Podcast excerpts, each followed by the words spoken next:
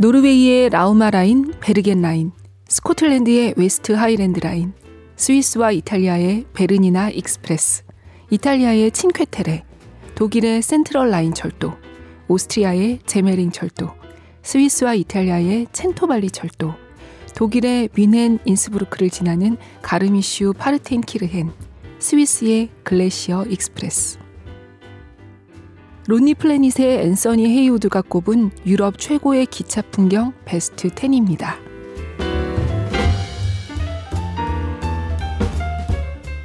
안녕하세요. 2019년 12월 1일, 12월의 첫날은 일요일이네요. 북적북적이 어서 오세요. 저는 조지현 기자입니다. 아니, 웬 기차? 하셨나요? 오늘 바로 이 기차 여행 떠날 겁니다. 오늘 함께 읽을 책은 음악을 만들고 글을 쓰는 오지은 작가님의 책이에요. 제목은 이런 나라도 즐겁고 싶다. 부제는 오지은의 유럽 기차 여행기. 도입부에 쭉 읊어드린 유럽 최고의 기차 풍경 베스트 10이라는 론니 플래닛의 기사를 보고 기차를 타러 떠난 저자의 이야기입니다. 어, 요즘이 햇볕이 줄어드는 계절이라 마음이 작아지기 쉽고 또 12월이 되니까 어딘가 떠나고 싶기도 하지요. 오늘 이 책 들으시면서 책 속 표현처럼 작은 마음으로 작은 것들을 보는 여행을 하는 기분을 함께 느껴볼 수 있지 않을까 해서 골라왔습니다. 제가 이 저자의 팬이기도 해서 어, 팬심도 작용을 했고요. 낭독을 허락해주신 이봄 출판사에 감사드립니다.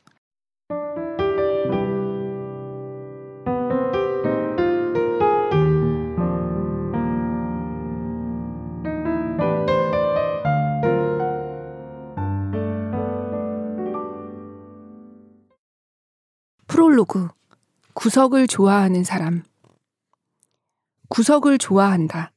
카페에서도 밥집에서도 가능하면 가장 구석진 곳에 가장 구석 자리에 앉는다. 벽에 가까울수록 좋다. 어쩔 수 없이 공간의 가운데에 앉아야 할 때는 몰래 괴로워한다. 불안하다. 공황을 일으킬 정도는 아니지만 몸이 움츠러든다. 내 친구 제이에게는 출구가 보이는 곳에 앉아야 한다는 강박이 있다. 사람들은 각자의 이상한 부분을 안고 살아간다. 나에게는 구석이고 제이에게는 출구다. 상자에 들어가 있는 고양이를 보면 그 마음 알 것도 같다. 가끔은 벽을 보며 내 몸에 꼭 맞는 구멍이 있으면 좋겠다고 생각한다. 막상 들어가면 배겨서 1분도 못 버티겠지. 마음이 그렇다는 것이다. 그러고 보면 어릴 땐 이불장에 들어가 있곤 했다. 그런 사람이지만 여행을 좋아한다. 구석에 파묻혀 있는 걸 좋아하면서 또한 여행을 좋아하다니 인생 아이러니와의 계속되는 싸움이다. 아름다운 것이 보고 싶다. 가능하면 구석 자리에 앉아서. 아마 나는 여행 내내 구석을 찾아다니고 네모난 방 안에 누워 천장만 보고 싶어 하고 혼자 울적하다는 이유로 맛있는 것도 먹지 않고 낯선 곳에서 긴장하고 불안해하다 좋은 순간을 놓치겠지만 알면서도 또 짐을 싸고 여행을 떠나니 괴이한 일이다. 하지만 여행, 그래도 여행, 대체할 것이 없다.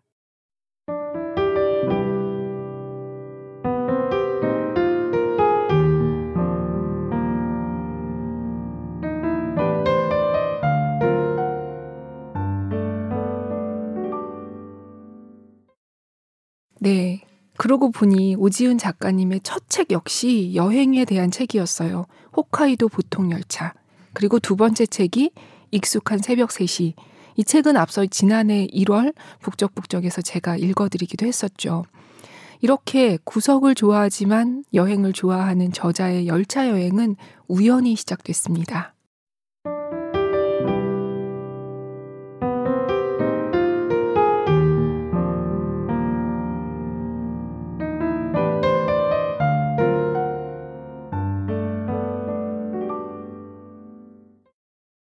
깨달음이 없는 여행.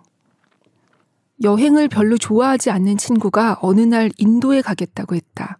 인도에 대한 영적인 글로 유명한 그 베스트셀러를 읽은 후였다.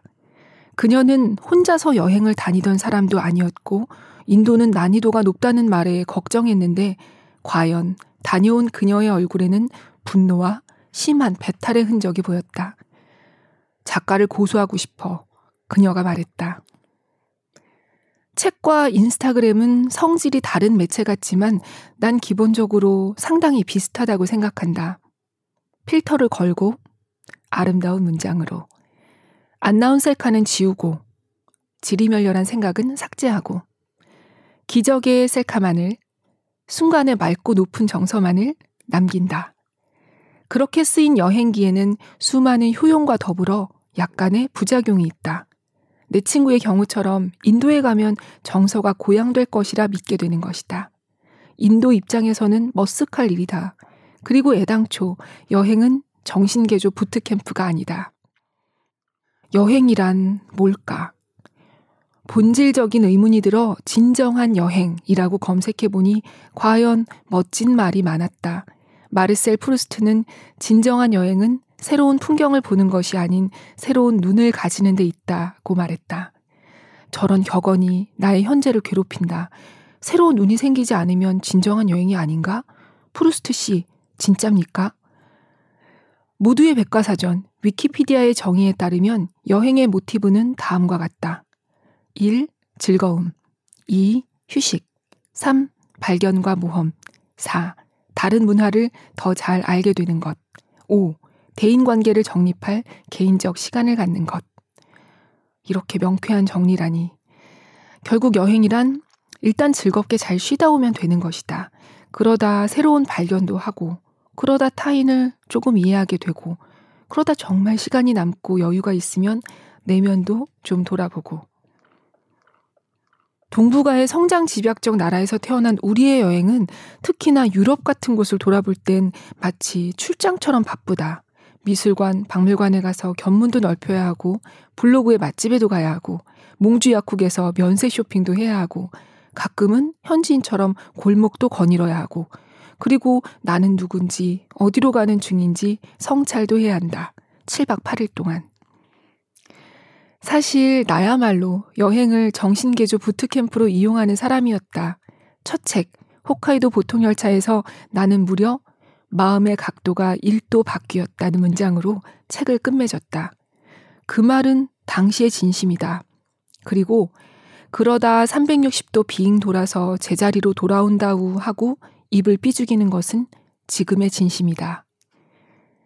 나의 캠프는 꽤 성공적이었다.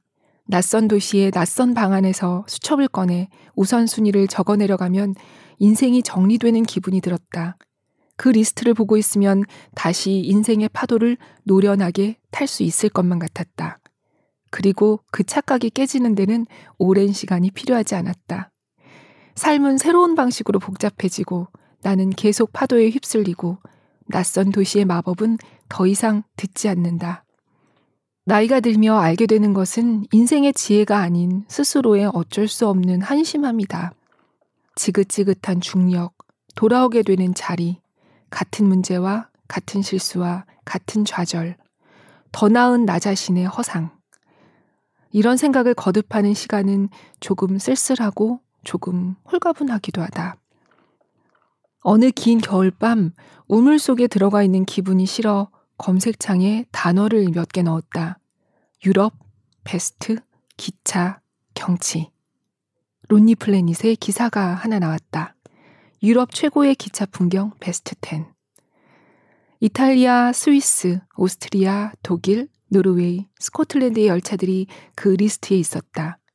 유럽의 비수기 겨울, 온돌도 없이 칼바람을 이겨내야 하는 시기. 하지만 기차 안은 따뜻하겠지? 노르웨이나 스코틀랜드의 기차 안에선 끝없는 밤을 보아야겠지만 이탈리아의 시칠리아로 향하는 기차에선 이른 봄 향기를 맡을 수 있을지도 모른다. 나는 오스트리아에서 시칠리아까지 저 루트 중 며칠 따라 남하해 보기로 했다. 나는 지금까지와는 다른 마음으로 비행기표를 샀다. 그냥 잘 쉬고 싶다. 그냥 신기하고 싶다. 기차를 타고 알프스 한가운데를 달리고 나폴리에서 피자를 먹고 싶다. 그래도 될지, 내게 그런 자격이 있는지 잠시 의문이 들었지만 그건 오늘 내가 한 생각 중 가장 멍청한 생각일 것이리라. 이런 나라도 즐겁고 싶다.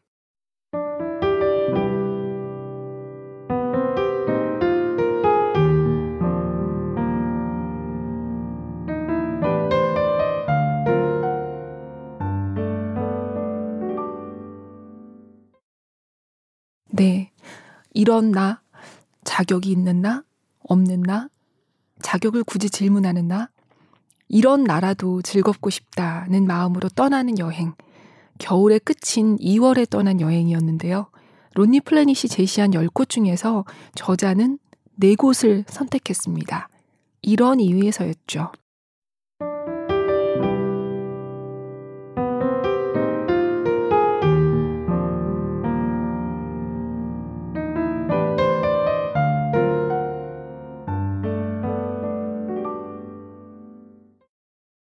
노르웨이의 라우마 라인, 베르겐 라인, 스코틀랜드의 웨스트 하이랜드 라인과 독일의 노선 등은 푸른 여름에 타는 게 제맛일 것 같아 과감하게 제외하고 설경이 예쁠 것 같은 그리고 봄을 맞이하기 좋은 코스로 골랐다. 스위스와 오스트리아의 겨울 알프스를 보고 이탈리아에서 초봄의 초록을 느끼자는 계획.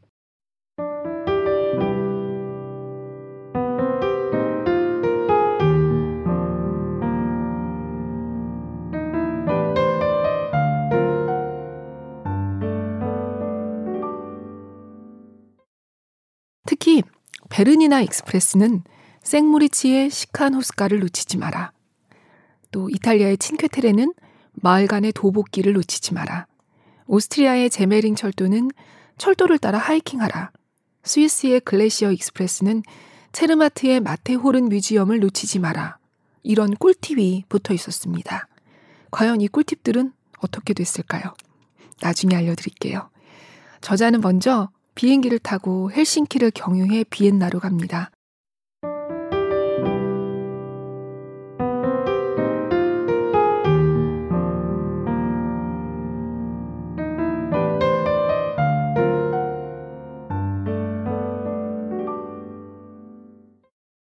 집주인은 어디서 오는 길이냐 물었다. 어디긴 어디야 집에서 왔지. 그는 눈을 크게 뜨고 친구를 불렀다. 여봐, 이 친구 빈으로 바로 오는 길이래. 첫 여행지가 빈이래.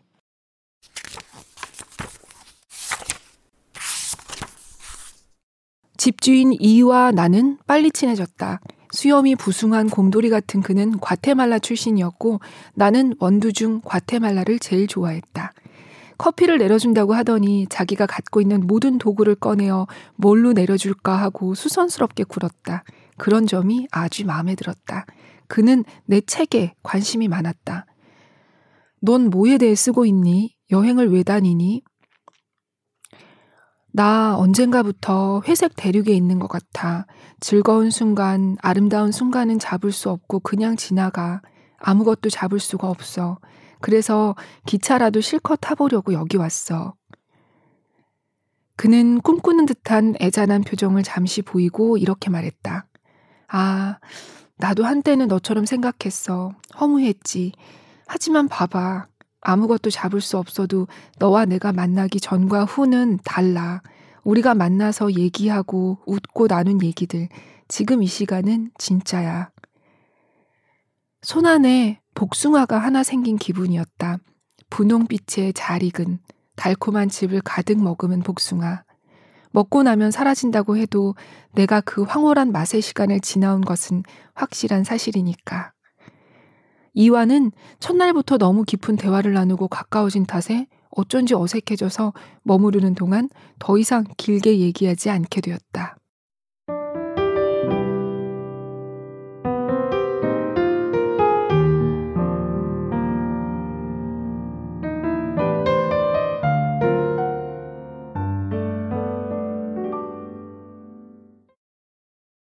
첫 번째 기차 제메링 철도. 유레일 패스를 처음 사용해보는 탓에 빈 중앙역에서 아침부터 허둥거렸다. 유레일 패스는 맨 처음 타는 역의 역무원에게 따로 스탬프를 받아야 한다. 그렇지만 어떤 역무원에게 어디서 어느 타이밍에 그 단순한 정보가 의외로 찾기 어려웠다. 이제는 저가항공의 시대인가 보다 가장 먼저 눈에 띈 역무원에게 다급하게 유레일 stamp 하고 말했더니 거참 이 양반 성질 보소 하는 표정으로 도장을 찍어 주었다. 우아하진 못했지만 여하튼 이번 여행의 첫 기차 제메링 철도에 올랐다. 제메링 철도는 세계 최초의 산악 열차이다. 나 같은 인간에게나 의미 있는 사실이겠지만 제메링 철도는 유네스코 세계유산으로 등재돼 있다. 세계유산들이 그렇듯 인류에게 어떤 의미가 있었는가가 중심이다. 예쁘고 멋진 순서대로 뽑은 것이 아니다. 나는 가끔 이것을 헷갈려 해서 찾아가 보고 몰래 실망하곤 한다. 제메링 철도가 세계유산으로 등재된 이유는 당시의 기술력으로 대단한 일을 해냈기 때문이다. 총 41km의 이 산악철도는 1854년에 완공되었다. 기차는 남쪽으로 내려간다. 나는 오른쪽 차창이 아름다울지 왼쪽이 아름다울지가 몹시 신경 쓰였다. 몇 시간의 기차 여행의 질을 정해주기 때문이다. 정답은 왼쪽 차창. 오른편 의자에 앉은 나는 왼쪽 자리의 노신사가 나를 신경 쓰지 않은 덕에 그의 풍경을 공유할 수 있었다. 제메링 철도는 아기자기했다.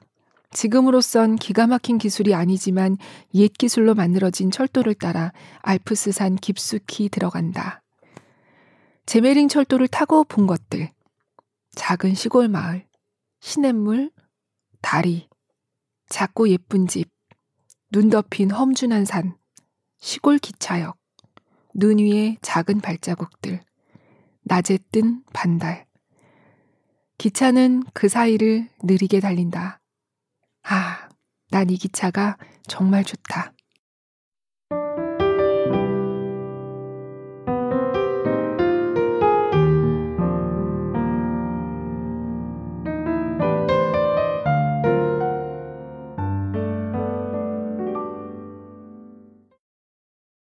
네. 제메링 철도에 이어서 두 번째 기차는 오스트리아의 그라치에서 스위스의 쿠어까지 가는 7시간짜리 기차였어요. 두 번째 기차 이야기, 오스트리아의 알프스 중에서는 두 문단만 읽어보겠습니다.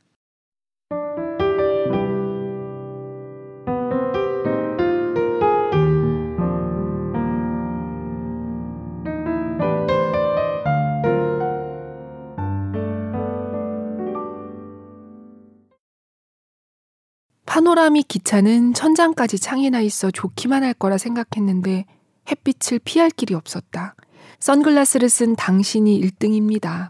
나는 자외선 차단제를 두텁게 발랐다. 강아지와 함께 크로스컨트리를 하는 사람들이 보인다. 유모차를 끌고 조심조심 언덕을 내려가는 엄마의 모습도. 갈대밭은 요정 할아버지의 수염 같고 시냇물은 에메랄드 빛으로 얼어 있다. 편안하고 행복해서 잠이 온다.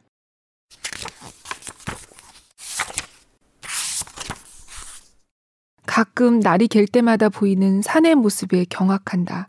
체람제 역부터 한동안은 화장실도 가지 않길 권한다. 기차는 산의 모양을 따라 둥글게 달린다. 산의 덩치는 점점 커지고 등줄기는 정연히 서 있는 군대의 그것 같다. 너무 가팔라서 눈도 쌓이지 않은 돌산에 옅은 눈보라가 친다. 그 아래 소나무는 하는 수 없이 눈으로 새 옷을 입었다. 오스트리아의 알프스.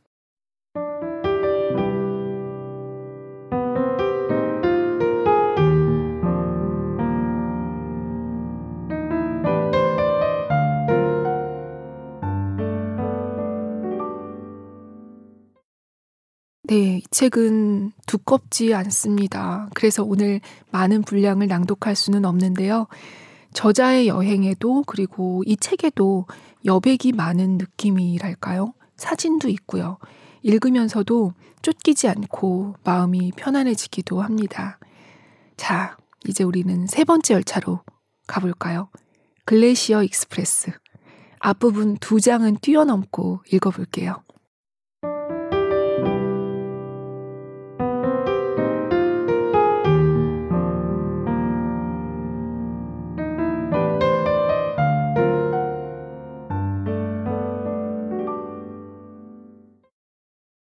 Glacier Express, 다른 이름으로 빙하 특급, 별명은 세계에서 가장 느린 특급 열차.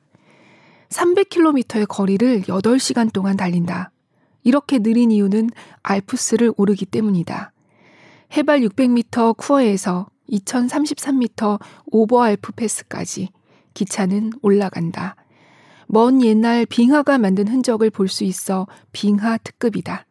가만히 의자에 앉아서 알프스 깊은 골짜기 빙하의 흔적을 볼 수 있다니 이런 호사를 누려도 되나. 지나치게 탁월한 경험을 해버리면 다음이 없을 것 같아 두려워진다. 기차를 좋아해도 이웃나라 시골 바닷가 마을 옆을 달리는 그런 기차나 몇 번 타봤지 이런 고급 열차는 처음이다. 나의 자리는 22번 외건의 56번 자리. 비수기라서 4인석을 혼자 쓸 수 있게 됐다. 한때는 럭셔리의 상징이었던 기차답게 접이식 테이블도 원목, 짐 선반도 원목, 하다못해 코트걸이까지 원목이다. 1930년에 완공됐다는 이 기차를 당시에는 유럽의 귀족들만 탔겠지. 세상이 좋아져서 유니클로 점퍼를 입은 나도 탄다. 웨이터의 살짝 거만한 태도에서도 괜히 역사가 느껴져서 기분 나쁘지 않았다. 이미 사람들은 여유롭고 즐겁다. 장거리 노선이다 보니 기차 안에서 밥을 먹기로 했다. 그래, 흔치 않은 기회니 3코스 런치를 시키자. 메뉴판에 적힌 오늘의 런치는 다음과 같다. 브리그 potato soup, pepper cream 소스의 돼지고기 스테이크, 채소 Spätzle, 당근 glacé, 마무리로 애플 타르트와 커피. 채소 Spätzle가 뭔지는 모르겠지만 멋지지 않은가? 43 스위스 프랑이면 불가능한 가격도 아니다. 내 앞에 옥색의 tablecloth와 냅킨, 그리고 빛나는 cutlery가 놓였다. 1등석 기분을 한껏 내고 있는데 검표원이 왔다. 자신있게 핸드폰을 꺼내 메일함의 예약 메일을 보여주려는데 검색이 안 된다. 스위스, rail, train, reservation, SBB, Glacier 무슨 키워드를 넣어도 검색이 되지 않는다. 산골이라 이미 3G는 먹통이고 이런 클래식 열차에서 인터넷이 될 리 없다. 다른 자리부터 먼저 하시지 않고는 하고 눈빛을 보내봤지만 검표원은 다음 역에서 날 내리게 할 기세다. 맙소사 하루에 한 번 있는 열차다. 내릴 수 없다. 진땀이 가득한 손으로 겨우겨우 찾아낸 예약 메일의 제목은 New Order였고 발신자 이름은 Matterhorn Gotthard Bahn이었다. Matterhorn Gotthard Bahn이라니. 제목에 열차, 스위스, Glacier 예약, 그 어떤 단어도 집어넣지 않는 산골 사람들의 뚝심. 웨이터가 음료를 갖다 주며 묻는다. 너는 콩고에서 왔니? 아, 아니, 홍콩, 홍콩 말이야. 응, 아니, 나는 한국에서 왔어. 웃으며, 내 가족들이 홍콩에서 일해. 체념. 아, 홍콩 좋은 곳이지. 밥도 맛있고. 그 나름의 친절이었다고 생각한다. 나도 어제 하룻밤 잔 그린덴 발트주에 대해서 아무것도 모른다. 서로 모르면 편하다. 밥을 기다리며 팸플릿을 열었다. 빙하 특급은 291개의 다리와 91개의 터널을 지나고 2008년에 세계 유산이 되었으며 점점점 no no no 퀴즈를 맞추면 점심이 공짜 이런 이벤트도 없는데 내가 왜 공부를 해야 하는가 같은 이유로 루트 안내를 해주는 이어폰도 깊숙이 넣어버렸다. 때 아닌 영어 듣기 평가를 하고 싶지 않아서다. 암벽 아래 소나무가 빼곡하다. 몇천 마리의 검은 새가 흰 외투를 입은 듯 했다. 밥이 나왔고 나는 놀랐다.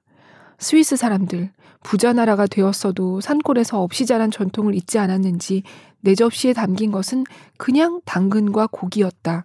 그냥 구운 돼지 등심과 그냥 버터에 익힌 당근. 마블링 그런 건 없다. 토끼 모양으로 썬 당근 이런 건 없다. 기대했던 채소 슈페페페는 수제비 파스타 같은 것이었다. 아, 까다로운 동북아인은 이런 식사에 만족할 수 없는데 채소 슈페페페는 리필이 되니 더 많이 드시라고 웨이터가 권했다. 나는 한사코 거절했다. 마음속으로 이거 그냥 수제비잖아요 하고 외치며 겉으로는 아닙니다. 제가 위가 작아서입니다 하고 말했다. 갑자기 수제비를 먹었더니 속이 부대껴 콜라를 시켰다. 뚜껑에 made in 스위스라고 써 있다. 사사건건 스위스 부심이네. 알프스 천연수로 만든 셈일 테니 자랑스러운 마음은 이해한다만 맛은 그냥 콜라 맛이었다. 애플타르트의 우직한 맛에 안정을 찾았다. 사과는 물렁하지도 딱딱하지도 않았고 좋은 버터와 시나몬을 듬뿍 쓴 좋은 타르트였다. 풍경은 덧칠을 하듯 하얘진다. 산속 세상에는 눈이 쌓이고 더 쌓이고도 아주 두텁게 쌓이니까. 날이 맑아져서 자외선 차단제를 발랐다. 천장까지 창문이다 보니 해가 쨍하다. 실내는 마치 온실 같다. white balance가 완전히 무너진 하얀 세상을 맨눈으로 계속 보기 힘들다.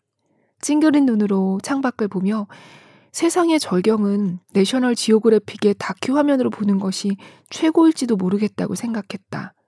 예를 들어 히말라야에 직접 가는 상상을 해보자면 일단 몹시 비쌀 테고 헬리콥터의 푸타타타 소리에 혼이 나갈 것이며 진즉 고산병으로 입원하거나 그 여파로 패인 주름은 레이저로도 못 없앨 것. 게다가 헬기가 뜨지 않는다면, 눈 폭풍을 만난다면, 셰르파와 싸운다면, 헬기 조종사가 인종차별주의자라면, 이모저모 따져보면 역시 내셔널 지오그래픽이다. 화면은 항상 완벽하고 평온하고 안전하다. 하나 그래봐야 화면은 화면이다. 지금 나는 마치 하늘나라로 가는 기차에 타고 있는 기분이다. 아까부터 속세의 냄새를 풍기며 함께 있어준 22번 칸의 승객들이 아니면 현실 감각을 잊어버릴 참이었다. 어떤 화면을 보고도 이런 기분을 느끼진 못하리라. 바람에 눈가루가 날린다. 어느새 해발 2200m 오베르발트에 도착했다. 그래서인지 머리가 조금 아프다.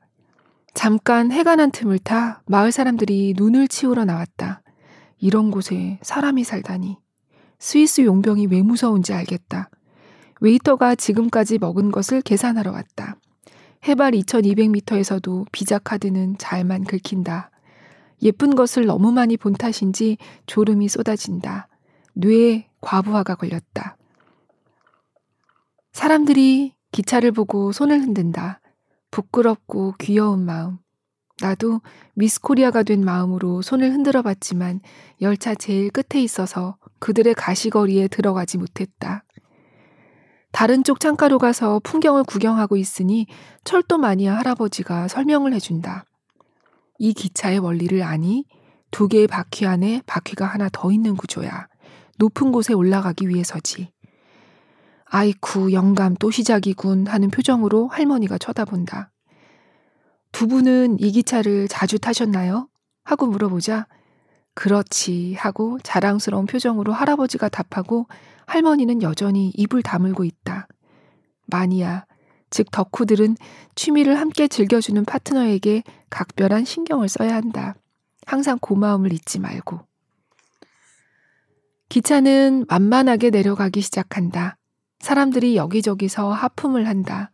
재미있는 영화도 두 시간이 지나면 힘든데 그럴만 하지. 그나저나 책을 읽거나 음악을 들을 여유가 없을 정도의 압도적 경치였다. 철길 옆에 견고하게 만들어진 돌담, 녹회색의 이끼가 끼어 있다. 뾰족한 지붕의 교회, 이 또한 굳건하게 돌로 지어져 있다. 그 아래에 옥색의 물이 흐른다. 두터운 구름이 끼었다. 저 너머 무슨 홀은 무슨 홀은들이 있겠지. 내 눈에는 안 보여도 다 있겠지. 10분 뒤 체르마트에 도착이다. 자동차가 들어갈 수 없는 청정마을 체르마트. 호른 중에 호른, 마테 호른이 있는 체르마트. 나는 알프스의 경이라는 이름의 영화를 5시간 반 동안 보고 완전히 기력을 소진하였다.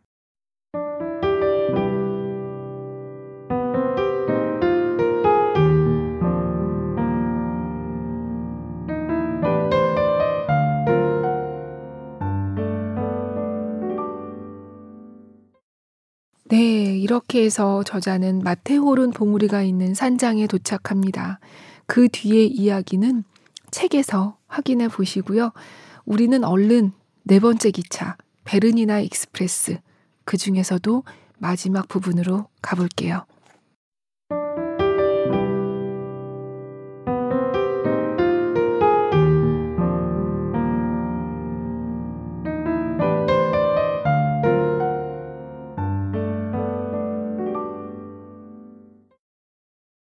가장 높은 봉우리는 모습을 보여주지 않았다. 네가 여기까진 편하게 왔을지 몰라도 흥이다 하고 구름을 둘러버렸다. 잘린 나무 밑둥에 눈이 쌓여 있다. 나무의 묘비 같다. 여기에 이 나무가 살았노라. 멀리 그랜드 부다페스트 호텔과 비슷해 보이는 오래된 호텔이 보인다. 여기는 아직 평화로운 겨울의 지배하에 있다. 작은 눈송이가 조용히 내린다. 눈보라가 치기 시작했다. 이런 눈보라 속을 편안하게 앉아서 가는 기차 여행이라는 호사. 베르니나 익스프레스는 창밖으로 보이는 호수가 유명하다고 하지만 아무것도 보이지 않는다. 온통 하얘서 아름답다. 눈은 담담하고 잔인하다. 계속 내리고 하얗게 덮어버리고. 작고 아름다운 투명한 청회색의 빙하를 보았다. 순간 아무것도 잃어버리고 싶지 않다고 생각했다.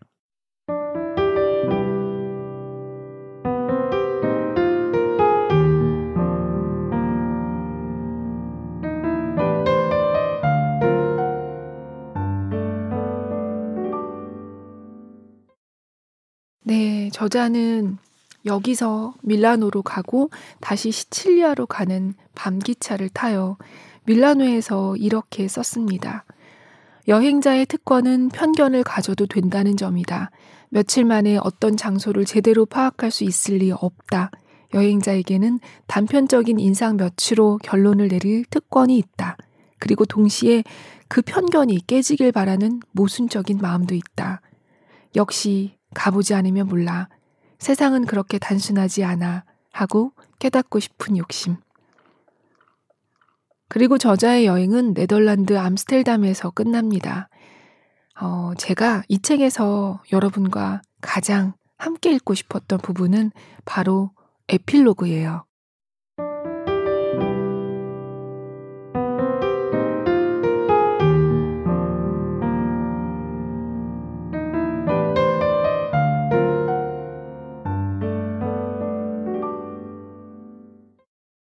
에필로그 촛대를 바라보는 여행 나에게는 병이 있다. 별것 아닌 평범한 우울증이다. 앓은 지 4년 정도 되었다. 어쩌면 더 오래됐을지도 모른다. 이 병을 앓으면 기쁨을 느끼는 감각이 퇴화되는 느낌이다. 아무 음악도 듣지 않고 아무 글도 읽지 않고 아무 것에도 놀라지 않는 시간을 보내면서 나는 미신적인 믿음에 빠졌다. 이 증상을 없애줄 성배가 세계 어딘가에 있을 것 같다는 믿음. 그것은 시칠리아의 레몬나무일 수도 있고 알프스의 봉우리일 수도 있다. 결국 정답은 집 거실의 파랑새임을 알아도 즐겁다라는 기분을 느끼게 해줄 특별한 존재를 만나고 싶었다. 이런 나라도 즐겁고 싶었다. 많은 아름다운 것을 보았다. 물론 성배는 없었다. 결국은 확인하는 작업이었다. 어디서든 내 마음의 크기만큼 볼 수 있고 느낄 수 있다는 것. 그리고 내 마음의 크기는 슬프게도 아주 작다는 것. 커다란 산맥을 보는 여행이 있으면 작은 촛대를 보는 여행도 있다. 작은 마음으로 작은 것들을 보았다. 이런 나라도 즐거웠다.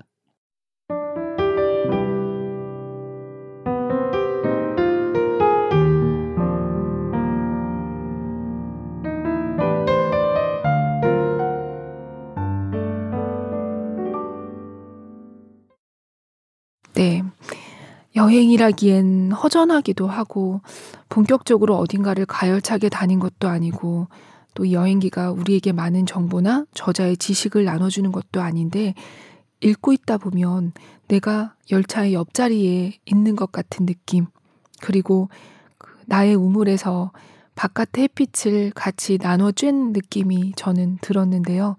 에필로그를 읽고서야 그 느낌이 바로 커다란 산맥을 보는 여행이 아닌 작은 촛대를 보는 여행이구나 싶었습니다. 이 책의 뒷표지에 실린 정세랑 작가의 추천사라고 해야 할까요? 짧은 글은 이런 내용이 담겨 있습니다. 오지은 작가는 놀라울 만큼 근사한 공기 채집가다. 책을 펼치면 오래된 기차 의자의 감촉과 크루아상의 바삭거림, 객실 안과 밖의 기분 좋은 온도차, 햇빛과 눈, 마주쳤던 사람들의 눈빛이 그대로 있다. 단어와 단어 틈에 내려앉은 가보지 못한 곳에 투명하고 아름다운 입자들에 감탄하고 만다. 무엇보다 이 책은 어두운 터널과 터널 사이 아주 잠시만 만날 수 있는 빛나는 순간에 대해 이야기하고 있다. 그것은 여행에 대한 비유이기도 하고 삶에 대한 비유이기도 하다. 아름다움을 잘 포착하는 사람은 슬픔과 괴로움도 잘 포착할 수밖에 없어서 먼 여행을 떠나 작고 무용해 보이는 경의를 담아 돌아와야 한다. 마음속에 완벽히 보존된 몇 초 동안의 풍경과 바람 한 줄기가 우리를 끝내 구하지는 못할지라도 부드럽게 웃게 하는 것만으로 결코 무용하지 않다고 믿는다. 네. 그리고, 아, 앞서 론리 플래닛의 꿀팁 기억나세요? 어떻게 됐을까요? 제가 말만 꺼내놓고 결과가 어땠는지는 이따 말씀드릴게요. 했잖아요. 이랬습니다. 베르니나 익스프레스, 생모리츠의 시크한 호숫가를 놓치지 마라. 눈보라에 안 보였다. 친퀘테레, 마을 간의 도보길을 놓치지 마라. 비수기라 막혀 있었다. 최고의 시기는 봄에서 가을이라고 합니다. 제메링 철도, 철도를 따라 하이킹을 하라. 할 수 없었다. 글래시어 익스프레스, 체르마트의 마테호른 뮤지엄을 놓치지 마라. 놓쳐버렸다. 네. 뭐, 그래도 어때요? 이런 나라도 즐거웠다라고 저자는 말하잖아요. 네. 한 달 남은 2019년.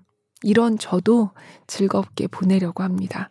언제나 들어주시는 청취자분들에게 마음으로는 한 분 한 분 고맙다고 건강하시라고 말씀드리고 싶습니다. 그리고 팟빵에 댓글 남겨주신 로망투님, 감사해요. 이 지난번 책이 저만 좋아하는 책인가 조마조마했는데 좋아해 주셔서 좋습니다. 그리고 길돼지님, 반갑습니다. 주말 평안히 보내시고요. 저는 12월 22일에 다시 찾아뵐게요. 안녕히 계십시오.